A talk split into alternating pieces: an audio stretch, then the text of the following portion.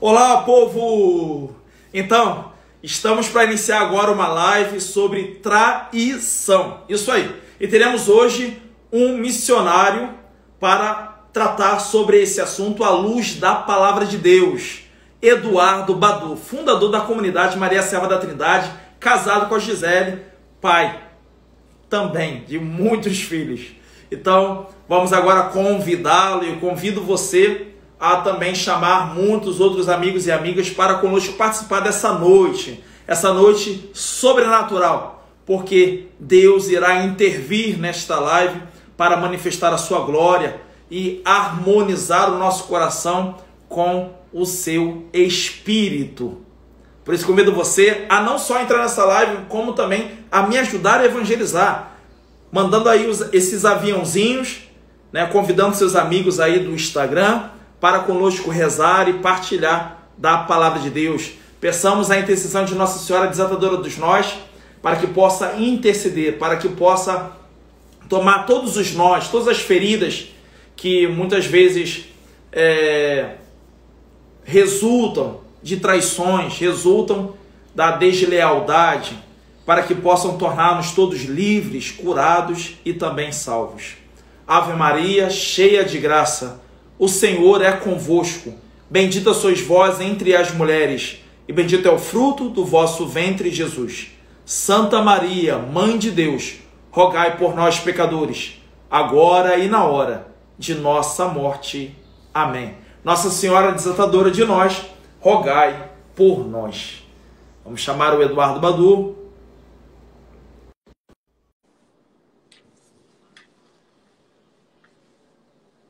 Bem-vindo, Badu. Show, aleluia.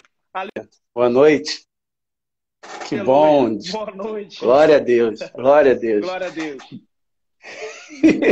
que bom. Eu agradeço a você, meu irmão, minha irmã, que voltou, que está aqui para participar dessa live. Você mostrou a sua bravura, a sua decisão. Você é uma pessoa decidida, uma pessoa você que veio participar e veio para ficar. Meu muito obrigado. Deus vai te honrar. Amém. Que bom, que bom, Padre. É uma alegria. Fique à vontade. É uma alegria poder estar aqui, uma honra muito grande. A gente tem um carinho muito grande por esse, pela sua vida, seu ministério, tudo aquilo que o Senhor tem feito é sempre bom demais, que faz com que o povo de Deus, diante desse deserto que a gente vive, possa de fato encontrar um pastor que possa cuidar das ovelhas. E o tema de hoje é muito importante. Eu já vi já como Deus, eu, é, tudo a gente tem que olhar também sobre a ótica da providência, né? Diante de uma realidade como essa que a gente está vivendo e a temática de hoje, acontecendo esse pequeno atraso aí, aumenta ainda mais a expectativa no coração das pessoas, justamente daquilo, né? Da questão da traição, uma situação dessa. Tu faz um compromisso, tu firma um contrato, tu faz um pacto, seja o que for que faz ali, e você não cumpre com aquilo que foi acordado. Então, vejo que diante dessa perspectiva, claro que não foi proposital, mas assim, a gente consegue também tirar bons frutos dessa realidade, dessa dimensão toda, e Deus já está falando conosco de forma poderosa. Então, meu irmão, minha irmã, sejam bem-vindos aí, vocês estão aí nessa, nesse, acompanhando esse apostolado riquíssimo do Padre, que tem trabalhado nessa formação espiritual, formação humana, e quando nós olhamos a nossa vida sobre a ótica de Deus e nos conhecemos ainda mais, é maravilhoso. A gente consegue compreender algo que os santos compreenderam. E aí a gente começa a dar sentido na nossa vida, falando assim: é possível também ter esses atos heróicos, é possível também ter uma vida harmônica, é possível também trilhar essa via de santidade.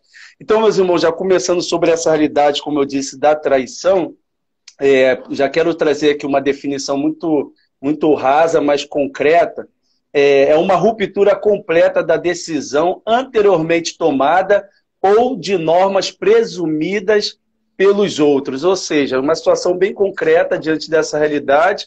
A gente toma uma decisão, a gente firma uma realidade, mas a gente rompe com aquilo. É a situação que aconteceu no próprio Jardim do Éden. Havia uma palavra sobre Adão, havia uma palavra sobre Eva. Ele estava em projeto de plena harmonia, tinha uma comunhão com Deus, tinha uma confiabilidade. O próprio Deus vinha ao encontro deles para estabelecer colóquio. Então, eles estavam ali com tudo favorável. Mas, diante de uma terceira opção, eles acabam rompendo com o contrato, rompendo com aquela decisão anteriormente cumprida, assumida, e aí a gente começa a ver todo o projeto de tragédia, de caos estabelecida no, no, no mundo, e a gente começa também a ser tocado por essa realidade. E aí a gente vai aprofundando também tocante à realidade inicial da traição, né? É tornar óbvio ou evidente o que se queira ocultar, ser infiel ou descumprir com o compromisso, compromisso assumido. Alguns especialistas da psicologia vão falar que é até uma válvula de escape. Então, algumas pessoas, diante da dinâmica da traição, falam até que é uma válvula de escape que a pessoa acaba se utilizando daquela realidade para justamente é, justificar situações que já estão ali mascaradas na pessoa e a pessoa não está compreendendo. Já posso seguir no tema, né, padre? Pode, pode sim. Posso já. Tá. E aí, diante dessa realidade toda, né, que a gente vai assim vendo, muitas pessoas, e, e é bonito também, como o padre está nessa via de psicologia, de ajudando também na, nessa, nesse amadurecimento, a gente também acaba também indo nesse viés, né? E aí eu tive a oportunidade de fazer dois semestres de pós-graduação de logoterapia lá na, na faculdade de Petrópolis, e a gente começa também a fazer memória de tudo aquilo que a gente acabou também aprendendo, e a gente vê que muitas das realidades que comete até uma dicotomia, assim, uma das realidades que faz com que a pessoa possa atrair é o medo. E aí é, é algo até bem, bem estranho, assim, tipo, eu tenho medo de ferir a Deus, eu tenho medo de cometer um pecado e ferir a Deus, eu vou lá e cometo pecado esse medo, de repente, poderia até ser um, um, um escudo para que a gente não fira aquela aliança, mas muitas vezes o medo acaba nos levando a fazer algo que a gente não quer, que a gente não quer magoar aquela pessoa. E aí, essa relação com Deus, essa relação com as pessoas, por meio de medo, ela é terrível, porque ela vai nos levar à questão da traição. Porque Primeira o, coisa, medo, a gente... o, medo, o medo também é uma insegurança, né? E aí, quando Justamente. a pessoa ela atrai, ela na verdade ela está buscando é, uma estabilidade, ela está buscando assim, se assegurar em alguma coisa. Né? Vamos dizer, assim, se ela está insegura de que ela é amada, então ela, ela quer se assegurar numa outra pessoa, né? Ou numa ideia, ou num conceito, né? Quando existe a traição também de amizades, enfim. Justamente isso. Então, dentro dessa perspectiva toda, como o senhor trouxe essa temática, eu falei, a maior expectativa das pessoas é a traição sexual, que é uma situação que muitas vezes fica muito latente para nós. Eu falei, então já vamos começar com ela. já vamos já trazer, já vamos já trazer essa realidade, porque eu não vou nem deixar aquela situação para o, final, mas já vamos é, tecer comentários sobre isso, que eu creio que vai é, nortear sobre outras realidades, amizade, outras coisas. É, a vida sexual é algo muito sublime, é um projeto de Deus, é algo que o próprio Deus criou. E quando nós estamos numa relação conjugal, uma relação sadia, onde duas pessoas em estado de graça se unem na relação conjugal, é algo maravilhoso. A trindade habita. Deus está presente naquela relação e é algo muito maravilhoso quando está sobre a governabilidade de Deus. Quando de fato está segundo a vontade de Deus, onde duas pessoas de fato se unem nessa união íntima e começa de fato a unir não só os corpos, mas também a alma. O direito canônico ele vai falar quando fala sobre o direito matrimonial, e que toca até naquela realidade da palavra que vai dizer serão uma, uma, um só corpo, uma só carne. E muitas pessoas ficam falando assim, uma só carne, como assim uma só carne? Mas essa uma só carne, ela só é restabelecida se houver uma união de almas. Se não há união de almas, já era, porque aí a gente pode até ferir aquilo que o próprio São Paulo ele vai dizer, que o homem ele é composto de corpo, alma e espírito, e a gente consegue entender a integralidade do ser humano quando a gente pensa assim, eu não sou só corpo. Se eu tenho aquela dimensão, eu tenho um corpo, então vou satisfazer só uma área da minha vida. Mas quando eu vivo na integralidade, toda a minha realidade, então o corpo não vai me dominar. Porque eu não sou só corpo, eu sou alma e sou espírito. Então, isso tudo constitui o ser do Eduardo. E esse ser do Eduardo precisa estar reintegrado para que, de fato, eu não possa ter uma válvula de escape, eu não posso, na relação sublime que é o ato sexual, querer satisfazer desejos meramente carnais meramente de prazer. Mas não, aquilo também vai alimentar a minha alma, aquilo também vai me satisfazer como pessoa. Então, quando a gente toca nessa dimensão, a gente começa a dar sentido a essa relação, a gente começa a, opa, tem alguns limites pré-estabelecidos que eu não posso ferir, porque eu ferindo, eu vou de fato ter atitudes contrárias ao amor. E algo que me chamava muita atenção, né, fazendo estudo aqui sobre essa realidade do ato sexual, para tocar nessa realidade da traição, é, vai dizer que é um ato belo e profundo de significação espiritual. Muitas pessoas não conseguem ver o ato conjugal, o ato sexual, como é, uma, uma profunda significação espiritual. Acha que é só carnal mas não alimenta todo o ser, é algo maravilhoso. Então, aqui, eu já estou querendo dar, meus irmãos, alguns direcionamentos para vocês, para justamente para vocês entenderem a beleza. Porque dentro dessa realidade da beleza, a gente mergulhando, a gente vai começar a tentar romper com aquilo que fere esse projeto de Deus. E o amor conjugal entre dois. Badu, Badu, interessante também é que, é, até por, por essa nomenclatura, que, tipo assim, é uma relação carnal, as pessoas entendem essa, essa, esse carnal como corpo, né, apenas, sendo que sempre a relação sexual existe um envolvimento também de almas, né? Isso é que torna complexo. Existe uma beleza, mas é uma, existe uma complexidade também. É por isso que existe todo um cuidado da igreja com relação ao sexo. O sexo é um dom de Deus, né? é, uma, é uma criação de Deus, porém exige de nós uma responsabilidade na administração é, deste ato, né? E o, e o importante o senhor falar isso, que a gente dá até um link nessa realidade de amizade, de uma questão de um vínculo de amizade. Quando a gente vê a dinâmica dos Atos dos Apóstolos, vai falar que os cristãos viviam unidos e eram um só coração, uma só alma. Por isso que eles viviam unidos, entendeu? Então, a mesma coisa é o ato sexual eles vão se unir não por causa ali tá os dois corpos, as duas carnes unidas, mas nessa relação de alma, nesse vínculo de amor que vai dar a garantia da fidelidade. Por isso que a igreja primitiva deu um grande testemunho, porque eles viviam é dessa dimensão. Então, isso já dando luz, tanto no ato sexual como também na amizade, precisa ter essa troca de almas, essa união de almas. E aí, de fato, a gente vai é, se proteger ainda mais para viver essa dimensão da fidelidade. E quando toca nessa realidade. Existe também, vamos dizer assim, é, é uma tradição que nós herdamos dos hebreus, né? A questão da dimensão das três mesas, né? Que é a mesa, é, a mesa da Eucaristia, a mesa da Eucaristia, que é a mesa celebrativa, né? A mesa litúrgica, é a mesa do sacrifício. Existe também a mesa é, da refeição, que, é, que inclusive se fala que os hebreus eles nunca se assentavam com o inimigo numa mesa para tomar uma refeição. Tanto é que nós vemos a ceia que o Senhor faz com seus amigos como uma, uma, um culto de amizade, de comunhão muito grande, né? E também o próprio, a própria cama conjugal é uma mesa.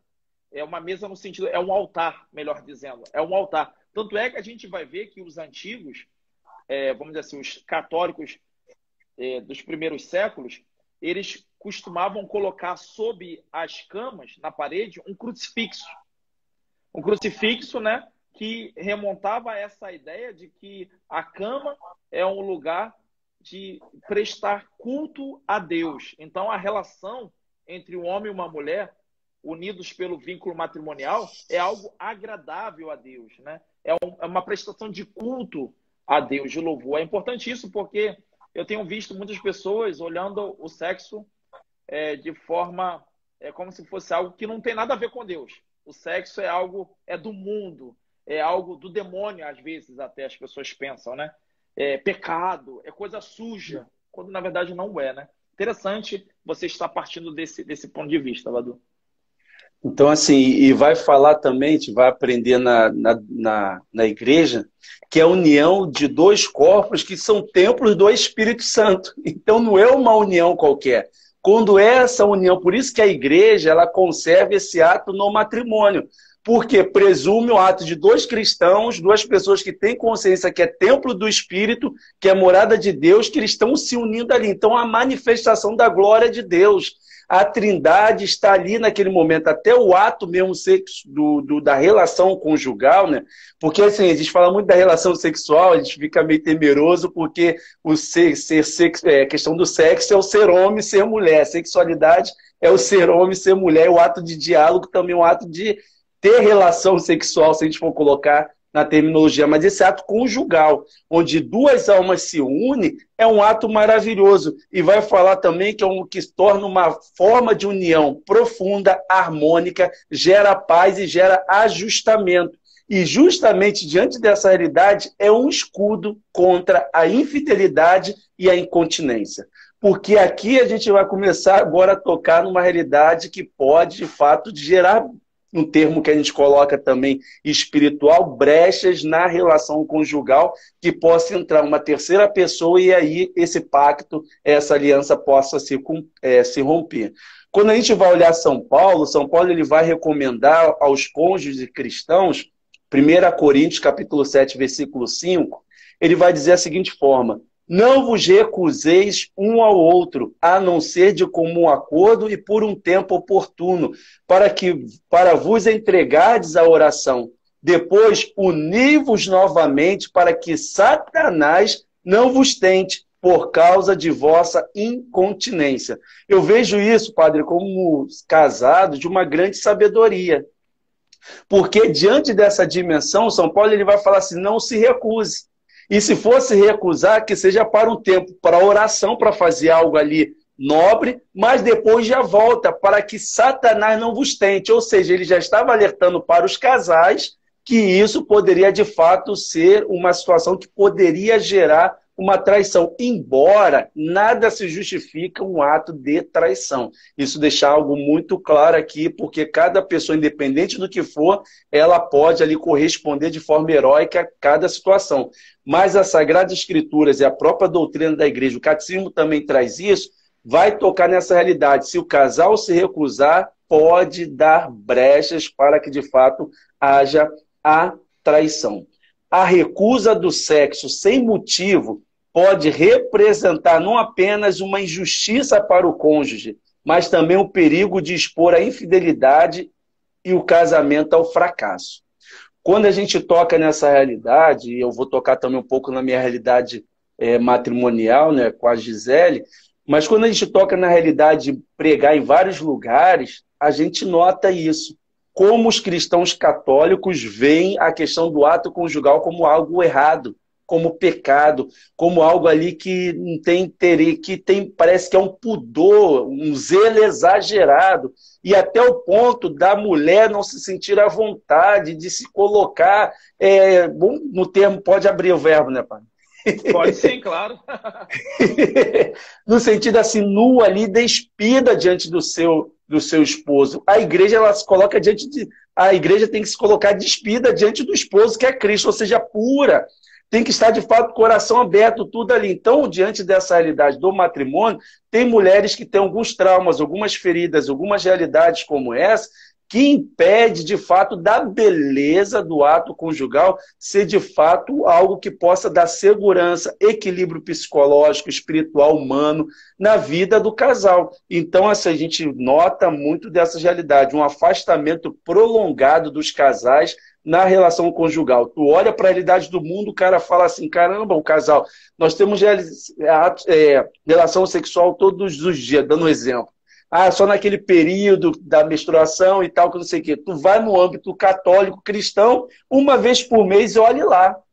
Então, assim, é uma realidade que a gente sempre ali vai conversando, e um dia, conversando com a Gisele, a gente teve que conversar sobre isso. Vendo também algumas matérias, por quê? Porque eu, a Gisele, quando a gente casou, ficamos um período de dois anos praticamente de namoro, ela nunca teve relação sexual, a gente buscou ali a castidade, então a primeira vez que ela teve de fato a relação com a relação foi comigo no ato mesmo da lua de mel. Então, assim, muitas coisas era novidade para ela. Então, ela tinha muitas realidades ainda bloqueios, algumas realidades que ouviu, e chegou um dado momento que aquilo não estava causando desequilíbrio, embora nós somos consagrados de comunidade, embora nós somos cristãos, mas aquela realidade ali estava causando desequilíbrio, até numa direção espiritual, o sacerdote até me aconselhava e falava assim, ó, conversa, partilha e tal, e coloca essa situação, e a gente conversou, e diante dessa realidade, assim, mudou a perspectiva, né, e começou a dar sentido àquela realidade toda, porque senão a gente fica só no ato da procriação, no sentido de que, claro, que todas as vezes tem que estar aberto à procriação, já vista que eu tenho quatro filhos e que venham mais. Mas assim, não é, é um ato aberto à vida, mas essa abertura à vida que a igreja vai falar é a vida do próprio matrimônio, é a vida no sentido pleno, que toca na realidade da procriação, mas toca na realidade do bem-estar físico, humano, psicológico, espiritual dos cônjuges. Então, essa ruptura, esse afastar-se durante muito tempo pode causar de fato desequilíbrios. E aí vai alguns podem até superar esse, esse período de abstinência com uma sublimação religiosa. Alguns conseguem, mas outros não. E aí não tem como dar um parecer específico para todas as pessoas. Não tem como os cônjuges é, falar assim, ah, mas fulano consegue, mas fulano é fulano. Tem que conhecer a si próprio, tem que conhecer um ao outro. Então cada um tem as suas dificuldade. Então, a recusa do sexo, como tanto o Catecismo da Igreja Católica, como tem um livro do padre, do professor Felipe Aquino também, que fala sobre a vida sexual no casamento também, que toca algumas realidades como essa, e outros documentos também que a gente pode estar tá falando, e, sobretudo, também o direito canônico trabalha um pouco sobre isso. O casal que não se realiza na vida sexual pode passar por sérias crises e até separação. Por isso, eles precisam dialogar sobre isso com naturalidade e buscar o seu ajustamento. Sabemos que tudo que Deus criou é bom, logo a vida sexual do casal é boa, lícita, bela e plena de sentido que é preciso conhecer. Então, quando a gente toca nessa dimensão, a gente está tocando a beleza e agora a recusa pode causar o adultério. E aí, essa questão do adultério é algo que vai causar um desequilíbrio muito grande na vida do casal. E por que do casal? Por que um desequilíbrio muito grande? Porque não é só na vida do casal. Porque tem agora filhos que estão tá dentro dessa realidade. Tem compromissos aí para além. Então, assim, essa realidade toda que nós muitas vezes não temos a dimensão das consequências, porque ficamos só na experiência do ato sexual, do prazer sexual, achando que nós temos um corpo e não que nós somos um corpo, e aí isso vai arrebentar tudo, porque a gente vai querer saciar aquilo que é insaciável. Porque numa vida fora de Deus, é igual o cara que é viciado em drogas. Ele vai falar: caraca, só vai ser dessa vez. Não, não é só dessa vez. É algo que não vai saciar. Agora, uma relação plena com, uma, com o casal, no matrimônio, é pleno. Aquela realidade ali vai satisfazer todas as dimensões. Então, nós precisamos entender, e quem já vivenciou essa realidade sabe muito bem que uma situação fora do ato conjugal, fora do casamento, uma relação conjugal, uma relação sexual fora do casamento é desastroso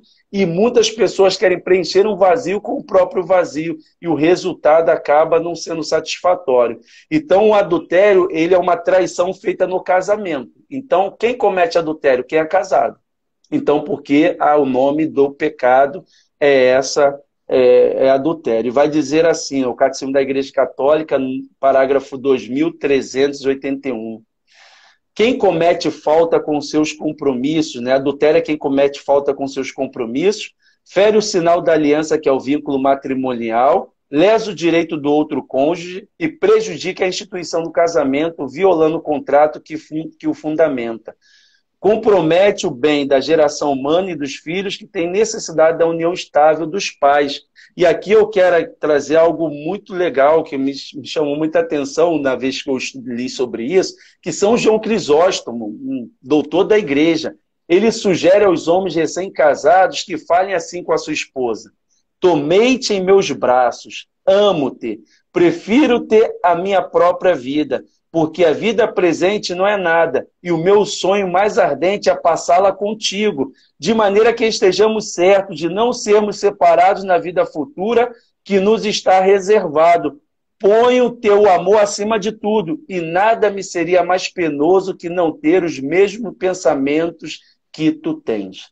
Então, assim, quando a gente toca nessa dimensão, e aí a gente vai ver na dimensão que estamos já nessa semana de Pentecostes, o dom de ciência. O dom de ciência nos leva a conhecer a Deus. O dom de ciência nos leva a conhecer quem é o Senhor e a obra da criação.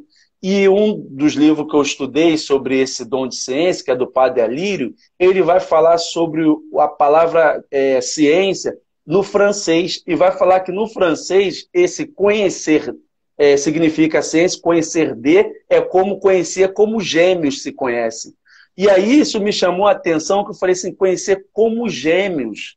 E aí eu fico pensando assim, caramba, o dom de ciência faz com que eu possa conhecer a Deus, o Pai, como Jesus conhece. Aí eu entendo que São Paulo vai dizer, nutrir os teus os pensamentos de Cristo, a mente de Cristo, a estatura de Cristo. E aí, dentro dessa dinâmica do matrimônio, eu fico pensando assim: caramba, naquele momento da união, Deus dá uma graça do Espírito para que possamos nutrir os mesmos pensamentos, os mesmos propósitos, e para isso precisa ter uma união de alma. Porque sem a união de alma é impossível a gente viver a fidelidade e viver também a pureza. E dentro dessa perspectiva de traição, que aí é a realidade de traição amorosa, a gente já sabe, questão do namoro, noivado, casamento, essas situações todas. Tem pessoas que já demonstram já um, um desequilíbrio quanto a isso. Tem pessoas, eu vi uma das lives que o senhor falou, e aquilo me chamou muita atenção, que o senhor falou assim, a, a menina precisa anotar, cara. O cara não, não, não para nenhum, nenhum trabalho, o cara não para nenhum curso, o cara não para com nenhuma menina. O cara já demonstra uma inconstância. Então, dentro daquela perspectiva ali, já é um dos indícios que primeiro tem que curar essa realidade para que a gente entre no matrimônio. E hoje a realidade da espera, a gente fica assim, ah, vamos esperar em Deus, mas é uma espera que sem às vezes significado. É, quando se fala esperar em Deus, é no sentido de que eu vou buscar a cura, buscar autoconhecimento para me tornar melhor quando de fato Deus providenciar aquele alguém para que eu possa me unir por toda a vida. Então, as pessoas hoje, totalmente a gente, muitas vezes nós não temos maturidade, só depois que a gente acaba adquirindo maturidade, entramos em relacionamentos que acabamos, de fato, é, já com uma carta já decretando que vamos trair, que nós não vamos ser fiéis, e aí entra várias coisas. Quer falar alguma eu, coisa eu sobre essa? Seguinte opinião. É, eu estou sobre a seguinte opinião, Badu, que assim, a, que a, a pessoa que quer ser, viver o matrimônio né, com, com integridade, com lealdade, ela deve exercitar isso desde o seu tempo de solteiro. Não é algo assim, ah, quando eu estiver com alguém eu vou ser fiel. Não. E essa fidelidade passa pela fidelidade a Deus, essa fidelidade ao outro. Né? Então, por exemplo, a, a própria continência, ou seja, não relacionar-se sexualmente com o seu namorado ou sua namorada, por amor a Deus, vai exercitar você para que na ocasião em que estiver com esta pessoa ou outra casada, você então consiga sacrificar-se nesse matrimônio, né, não relacionando com aquilo que muitas vezes o demônio poderá vir lhe tentar, ou o próprio mundo, ou a sua concupiscência. Né? Então, haverá sempre ocasiões favoráveis para o adultério. Mas como é que você não vai cair nessa cilada? Se você ama a Deus, né? se você é provado no amor a Deus. Falo isso porque muitas pessoas. Por que eu falo isso, Badu? Porque na vida pastoral, no atendimento, e por certo você também é, atende muitas pessoas, já deve ter ouvido isso. Pessoas falam assim: olha, eu já tenho vida sexual com ela, mas a gente já estamos planejando o nosso casamento. Então, é como que assim, ah, eu vou casar com essa pessoa, então assim, nós já somos noivos, nós já temos até casa já comprada e a gente é, se relaciona sexualmente. Só que o que está acontecendo aí? Está acontecendo uma infidelidade a Deus. E se você não é fiel a Deus, possivelmente não será a sua esposa ou ao seu marido. Então, é, essa maturidade é muito difícil as pessoas às vezes compreender, mas ela, ela tem muito a nos dizer.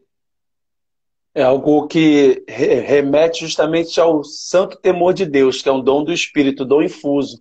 Então, se eu temo a Deus de todo o coração, as, todas as minhas relações que eu vou fazer, todos os compromissos, vai estar sobre a governabilidade daquele dom. Então, se eu não estou perto daquela pessoa, eu vou ser fiel, porque eu estou perto de Deus, Ele é meu Senhor, é, eu tenho amizade com Ele.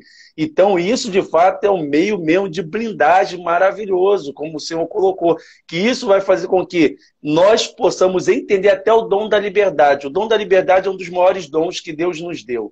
E Ele nos ama tanto que Ele nos deixa livre. E uma pessoa que ama deixa o outro livre, que aí a escolha da pessoa pode até levá-la a trair. Mas não fica, porque às vezes a pessoa fala assim: eu nunca vou trair.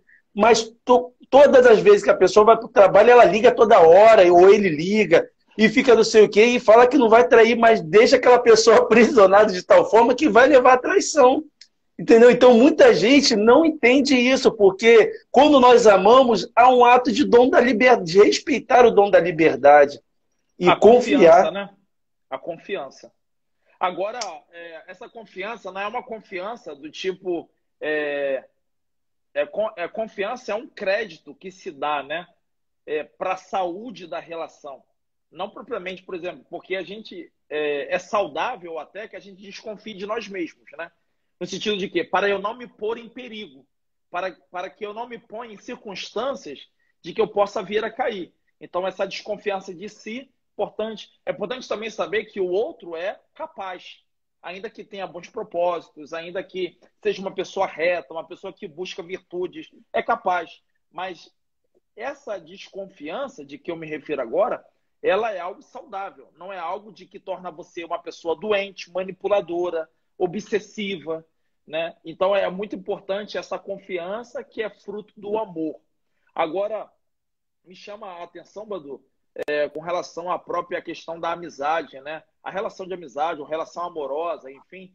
É, há muitas pessoas também que se arrependem de terem sido fiéis, se arrependem de terem sido leal. Eu fui leal a ele na amizade, olha o que ele me fez. Ele o tempo todo me manipulou, ele o tempo todo é, se aproveitou da nossa relação, da nossa amizade. Ele tirou proveito financeiro, tirou proveito emocional, tirou proveito, enfim. E é importante a gente não se arrepender da lealdade. Jamais, né? Se uma mulher foi leal ao seu marido o tempo todo e o tempo todo ele não foi com ela, ela não deve se arrepender de ter sido honesta, de ter sido é, digna. Não, porque a fidelidade é sinal de maturidade. É sinal de que você é uma pessoa, uma pessoa inteira também. Isso, isso compõe a, a integridade de uma pessoa. E outra coisa, você, antes de ser fiel a uma outra pessoa, a um amigo, ao, a uma, ao seu cônjuge, essa fidelidade ela tem origem em Deus. Eu sou fiel ao outro por Deus. Então, ainda que o outro não corresponda a essa fidelidade, ainda que o outro não haja de forma digna nessa relação, é, eu permaneço sendo a essa pessoa fiel. É, por exemplo, quantas amizades são rompidas e depois de rompida se revela todo o segredo que essa pessoa contou. Né? Tudo aquilo que a pessoa confiou, né? É, a pessoa, não, e começa a contar, difamar, caluniar, enfim. Então, assim, é muito importante a gente ver que, ainda que seja rompido a amizade, a fidelidade deve, pode, não só, não só pode, como deve permanecer. E assim, é algo muito importante porque o arrependimento ele está atrelado a algum ato mal um ato ruim e não um ato bom. Entendeu? Então, para um ato bom, há louvor, para um ato bom, há gratidão. Agora, para um ato ruim de um erro, que é o arrependimento. Então, ninguém precisa se arrepender por um ato bom, por um ato nobre. Pelo contrário, precisa louvar a Deus porque a pessoa foi infiel a mim, mas eu me mantive fiel, eu me mantive no contrato, eu me mantive no, na aliança. Então, isso que é bonito dentro dessa realidade, porque Cristo em nenhum momento se arrependeu. Ele foi na cruz e foi até o final porque ele tinha o conhecimento de si, ele tinha o conhecimento do projeto de Deus, ele tinha o caminho de plena felicidade. Então, quando a gente tem isso também, a gente vai até o final com alegria, mesmo que outros fizeram algo errado, eu não sou outro. Eu sou uma pessoa amada por Deus, eu tenho que saber, de fato, até onde eu tenho que ir. E aí, quando o senhor toca nessa realidade, aí toca na realidade de amizade. Por exemplo, a pessoa ela é amiga no sentido dos benefícios que a outra pessoa dá. Ou seja, já rompeu a questão do amor desinteressado, da amizade desinteressada. Porque no dia que aquela pessoa não corresponder como se espera, acabou o mundo. Acabou o mundo. E aí, quando a pessoa, tipo, agora teve alguma situação de, de ruptura, a pessoa traz tudo à tona. Ela não traz tudo à tona ali. Ela já trazia isso, era como se ela estivesse reprimindo. Porque às vezes só repris, a pessoa só pensa que reprime só o ato sexual, essas inclinações, mas também tem situações de má inclinações que a pessoa está reprimindo ali, quando chega a hora, explode tudo. E aí, por exemplo, numa realidade que a gente vê no contexto hoje é, da vida, numa, numa amizade. As pessoas são amigas, tem muitos amigos meus, padres, que eu não tenho contato hoje, porque ele foi por uma direção, eu fui para outra, eles estão morando em outros lugares, mas nós somos amigos. A gente não se fala no telefone, a gente não participa da mesma festa, mas é meu amigo, é meu irmão. E quando a gente começa a entender que num ato assim de amizade, a gente vai ver até um ato de amizade entre mim e o senhor, por exemplo, já que o senhor tá, tocou semana passada, retrasado e passado, né, sobre temperamento. No meu, no, no meu temperamento colérico, é natural que eu vou atropelar o melancólico. No sentido natural, eu vou atropelar, eu vou sufocar, eu vou querer ter só para mim. Há uma inclinação dessa. Mas quando a gente mergulha tudo no espírito, a gente começa a buscar uma vida virtuosa. Essa vida virtuosa faz entender que o Padre Fábio é meu amigo, mas também ele tem outros amigos. E tem o momento e espaço dele com outros amigos. E quando a gente vive isso, a gente não se sente traído, porque esse ato de traição, às vezes, nem acontece, a pessoa acha que aconteceu. Entendeu? Então existe a traição que a pessoa de fato traiu, mas hoje, da maneira que nós estamos, muitas pessoas estão nutrindo traições que não existiram. Elas criaram uma fantasia dentro de si, vivem como se fossem neuróticos e acabam trazendo várias situações que não aconteceu. Às vezes, a, uma situação ali, a pessoa fez um gesto que não tem nada a ver com aquela pessoa, e aquela pessoa começa a falar, me traiu, me traiu, acabou o mundo da pessoa. E essa realidade de amizade, ela é importante também porque a gente percebe quando não é uma amizade, quando se sufoca, quando não respeita o espaço. E aí, isso daí também é um dado muito importante a gente começar a perceber as coisas. Então, esse ato, eu acho, padre, que verdadeiramente essa realidade que Atos dos Apóstolos 4,32 traz é um, tem um significado muito grande. Quando Deus me remeteu essa palavra, eu falei assim: caramba, aqui está uma essência muito grande. Os fiéis viviam unidos e era um só coração, uma só alma. Então, ser um só coração, ser uma só alma, às vezes eu não estou perto do Senhor, mas nós estamos unidos pelos vínculos fraternos. E aí, quando uma pessoa está diante, por exemplo, no trabalho, tem uma amizade de trabalho, e às vezes a pessoa acha que a pessoa traiu porque a pessoa aceitou assumir um cargo superior do que é dela, mas ela foi convidada pelo seu patrão, foi convidada por aqueles que estavam ali, ela está buscando uma projeção. Aí, porque agora ela não vive no mesmo setor do que a outra pessoa, a pessoa falar: você está vendo? Fulano me traiu fulano me traiu, mas não é traição. É a pessoa que está aqui galgando ali aos é, patamares maiores, fruto do seu trabalho. Então, hoje, essa idade da traição, Deus me falava muito isso, que muitas pessoas estão em depressão, crise de ansiedade, não é nem por um ato concreto da traição. É porque ela alimentou isso na cabeça dela e todo aquilo, tudo que acontece contrário ao pensamento dela, é uma traição. Eu acho que essa forma de traição é muito mais difícil de curar. É muito mais difícil de curar porque a pessoa, a outra pessoa não vai saber por que, que a outra está chateada, porque ela não, aparentemente não fez nada que credenciasse a isso. O diabo vai justamente também se aproveitar disso, porque ele conhece as nossas fraquezas, conhece alguma realidade nossa, e aquela pessoa acabou o mundo dela. Então, dentro dessas perspectivas de amizade, a gente tem que ter muito cautela, muito cuidado, porque a gente pode, de fato, trair a amizade, trair o vínculo, por exemplo, partilhei algo com alguém. Aquela pessoa é que nem eu, tem amigos que não são de fé, que não são da igreja, mas caraca, é meu amigo desde da infância, que eu sento e partilho com ele até pecado. Partilho com ele até coisa, porque é aquele, aquela pessoa que a gente sempre, quando estava junto, a gente põe. É vínculo de amizade. A gente tem ali. Agora, quando aquela pessoa acaba também vomitando tudo, existe dois movimentos que eu creio que é nessa perspectiva que o padre também Deus inspirou o padre. Existe na perspectiva que eu fui traído, mas existe também a perspectiva de dar um sentido a essa traição. Ou seja, eu vou ficar parado agora na traição.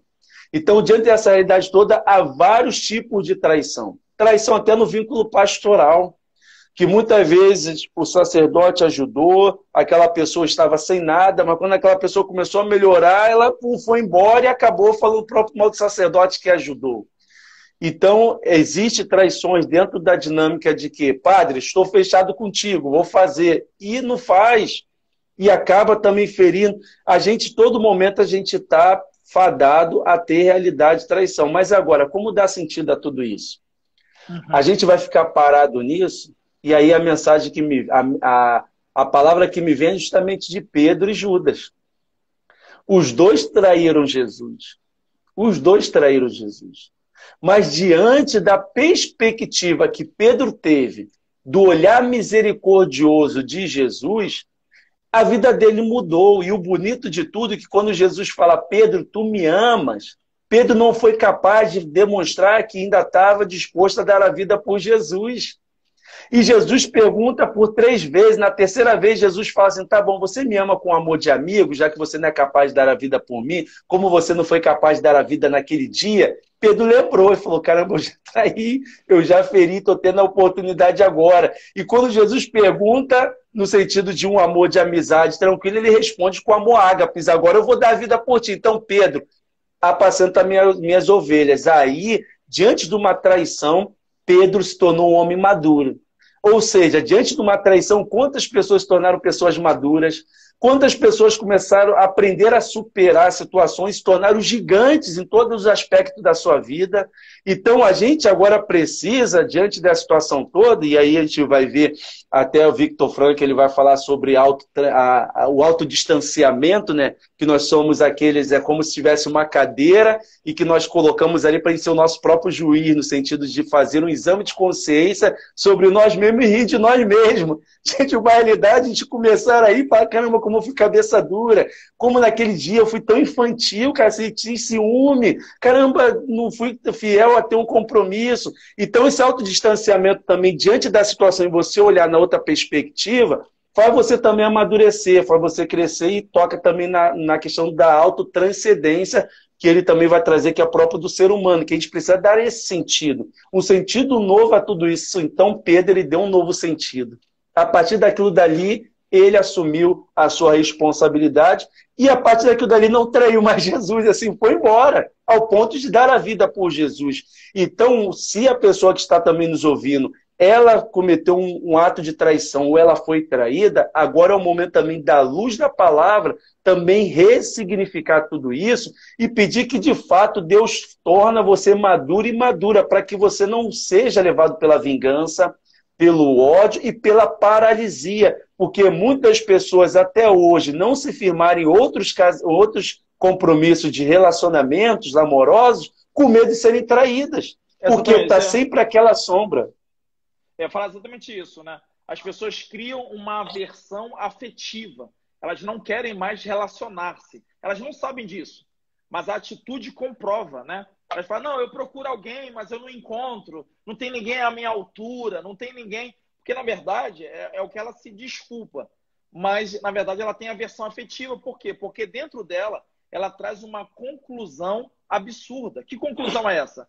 Todo homem trai toda mulher tem interesse.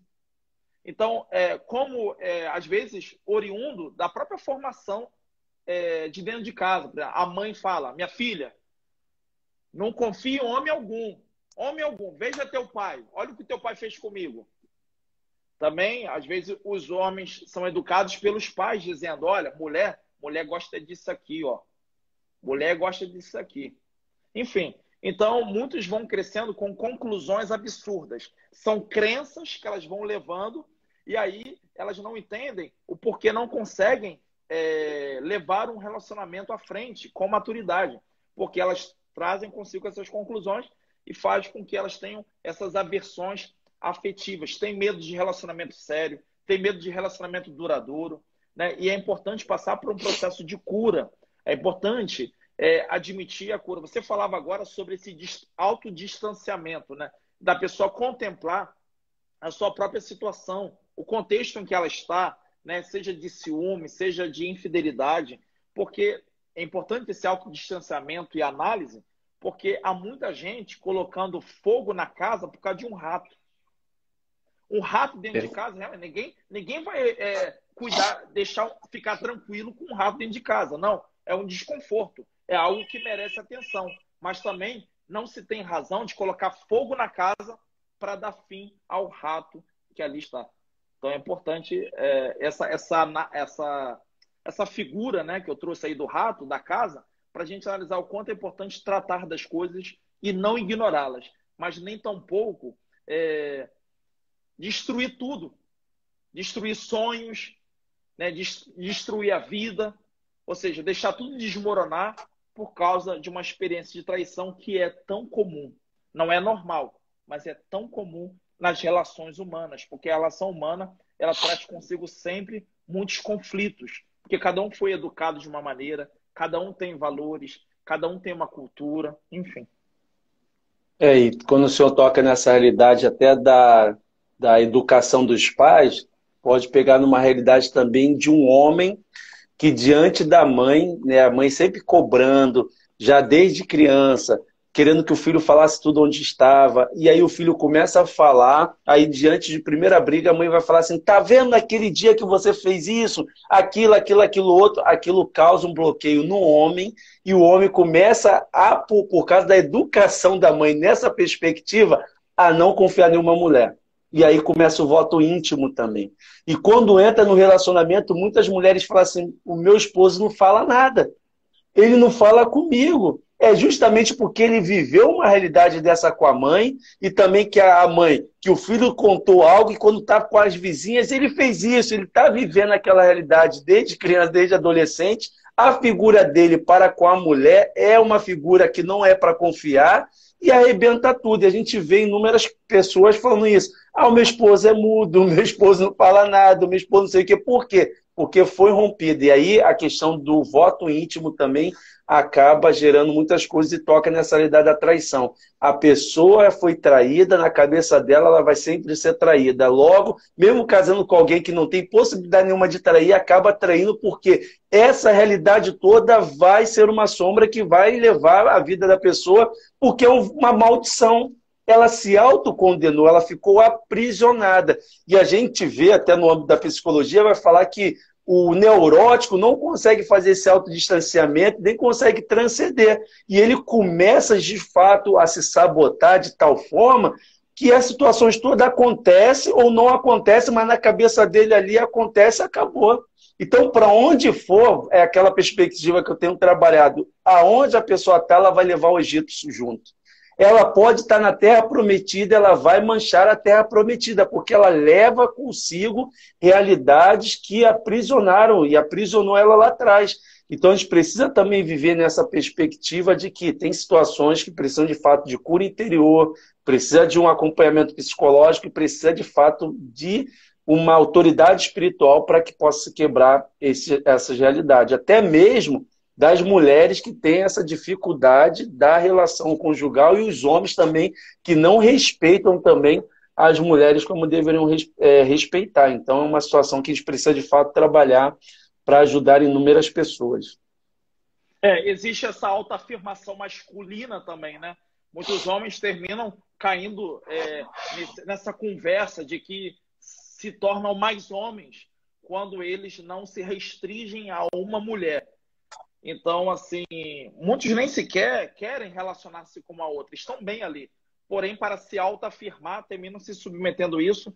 E isso que parece um ato assim tão desligado da vida, isso traz consequências, traz é, feridas na, na própria masculinidade que vai impedir ele de ter um casamento é, que traz realização, não só para o casal, mas para os próprios filhos, porque eu penso, Badu, que hoje muitos casados estão preocupados em dar aos filhos muitas coisas, né? Cursos, esporte, brinquedos, jogos.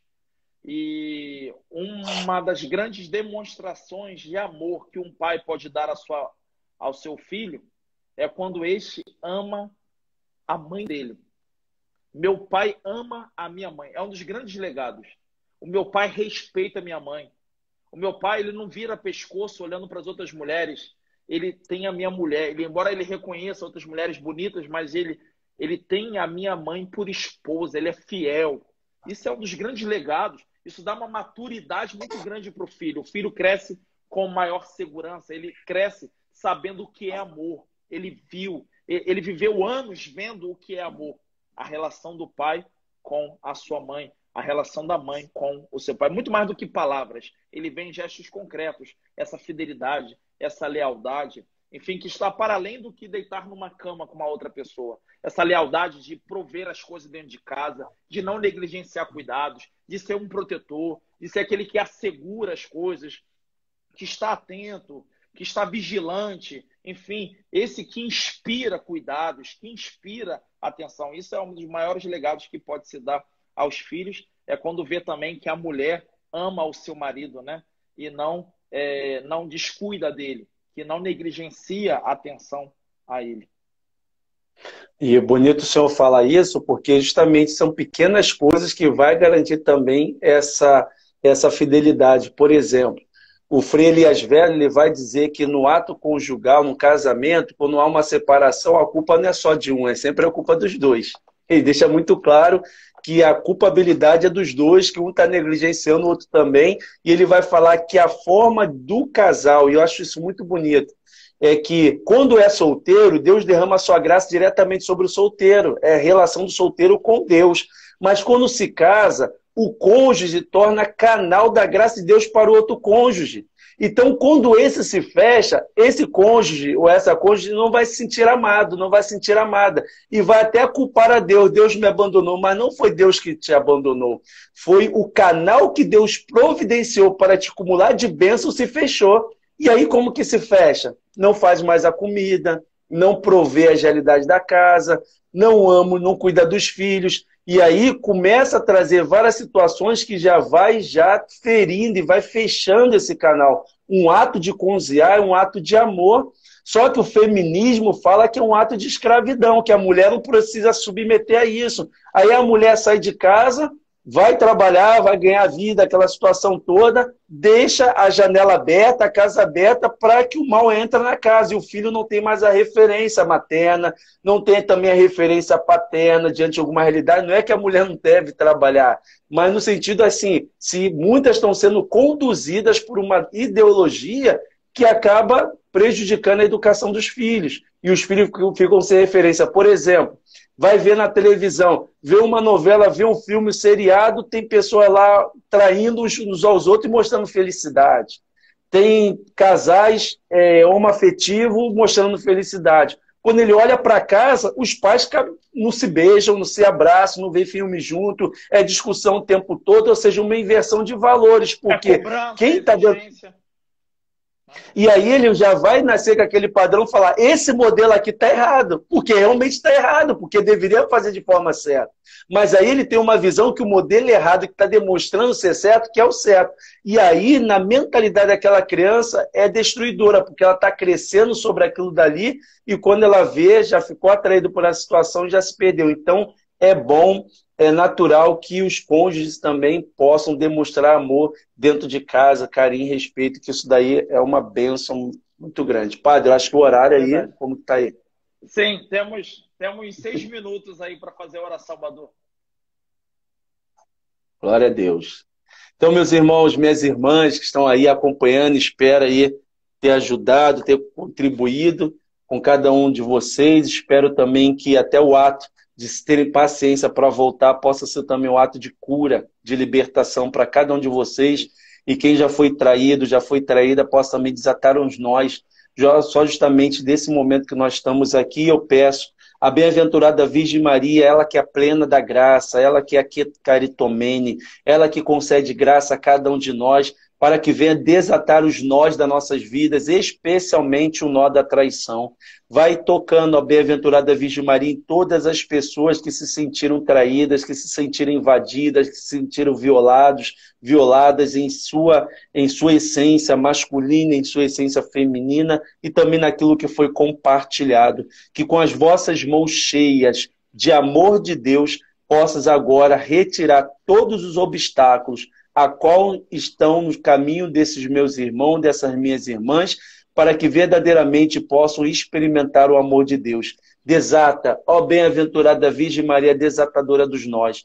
Todos os nós que nós criamos, seja de fruto da nossa imaginação, ou seja fruto também das relações que nós tivemos, e faça com que em nossas vidas os caracteres de Jesus, a graça de Jesus, possa ser transbordante em nossa vida e que haja cura, que haja libertação, que todos os votos íntimos sejam quebrados agora por intercessão da bem-aventurada Virgem Maria, que haja confiança em Deus, que haja confiança na instituição do casamento, que haja confiança nas amizades e que agora possa gerar perdão e gerar cura, que esse nó da traição seja curado por um pedido de perdão, que seja agora esse nó da traição seja curado também por um pedido de perdão e de conceder perdão. Pai amado, Pai querido, move o coração dos meus irmãos, move o coração das minhas irmãs e vai agora reconstruindo o teu amor, a tua vontade sobre a vida de cada um deles e que a partir de hoje possam tomar uma firme decisão de reconstruir suas relações, reconstruir as suas vidas e viverem sob a fidelidade do Pai. Ó bem-aventurada Virgem Maria, lança em nossas vidas a luz necessária para que possamos de fato viver livres de todo esse mal da traição. Uri canta labassuri andalabari canta labassuri de bandela labanderi de banderi de balabassuri de banderi duri de banderi de balabari canta labari que eles estejam agora cheios de gratidão. que eles possam agora com as mãos abençoadas porque a ti ó bem-aventurada Virgem Maria derrama graças sobre graças sobre a vida deles, possa agora solucionar esse impossível, que é justamente serem curados de uma traição, de uma ferida, e serem curados também do vício da traição, de não se manterem fiéis às suas palavras. Faz com que os homens que estão aqui e as mulheres também sejam homens e mulheres de palavra, e sobretudo a palavra do vosso Filho possa afirmar a vida, o coração, a intenção de cada pessoa que se encontra hoje nessa live, em nome do vosso Filho Jesus. Amém. Amém. Amém. Amém. Amém. Amém. Assim seja. O Senhor esteja convosco. Ele está, Ele está no meio, de, nós. de nós. Pela intercessão da bem-aventurada Virgem Maria, desatadora de nós, e de São José, seu castíssimo esposo, São Felipe Neri, cuja memória hoje celebramos, Abençoe-vos Deus Todo-Poderoso, Pai, Filho e Espírito Santo. Amém. Amém. Permaneçam em paz, o Senhor sempre vos acompanhe. Graças a Deus. Graças a Deus. Vamos agora desfazer o quinto nó. O quinto nó, em nome de nosso Senhor Jesus Cristo. Então, seguiremos ainda aí com quatro dias da nossa campanha de oração. Convido você a estar rezando comigo o Santo Terço às nove horas da manhã e amanhã, às 19 horas, recebendo também aí outro missionário, outra missionária, para rezar conosco. Amanhã estará aqui a doutora é, para falar sobre é, abuso sexual. Então, amanhã, às 19 horas, espero você aqui. Convida também outros irmãos. Badu, meu muito obrigado. Deus abençoe você, a sua família, a Gisele, seus quatro filhos. E obrigado por tudo bem que tu tens feito, o teu apostolado. Convido os irmãos e irmãs para seguir o Badu, porque ah, o perfil do Badu ele está em contínuo apostolado, né? pessoas orando, intercedendo, ministrando palavra também.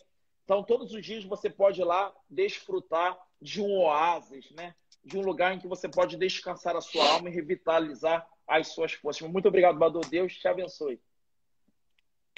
Tamo junto. Obrigado. Um abraço. Tamo junto. Um abraço.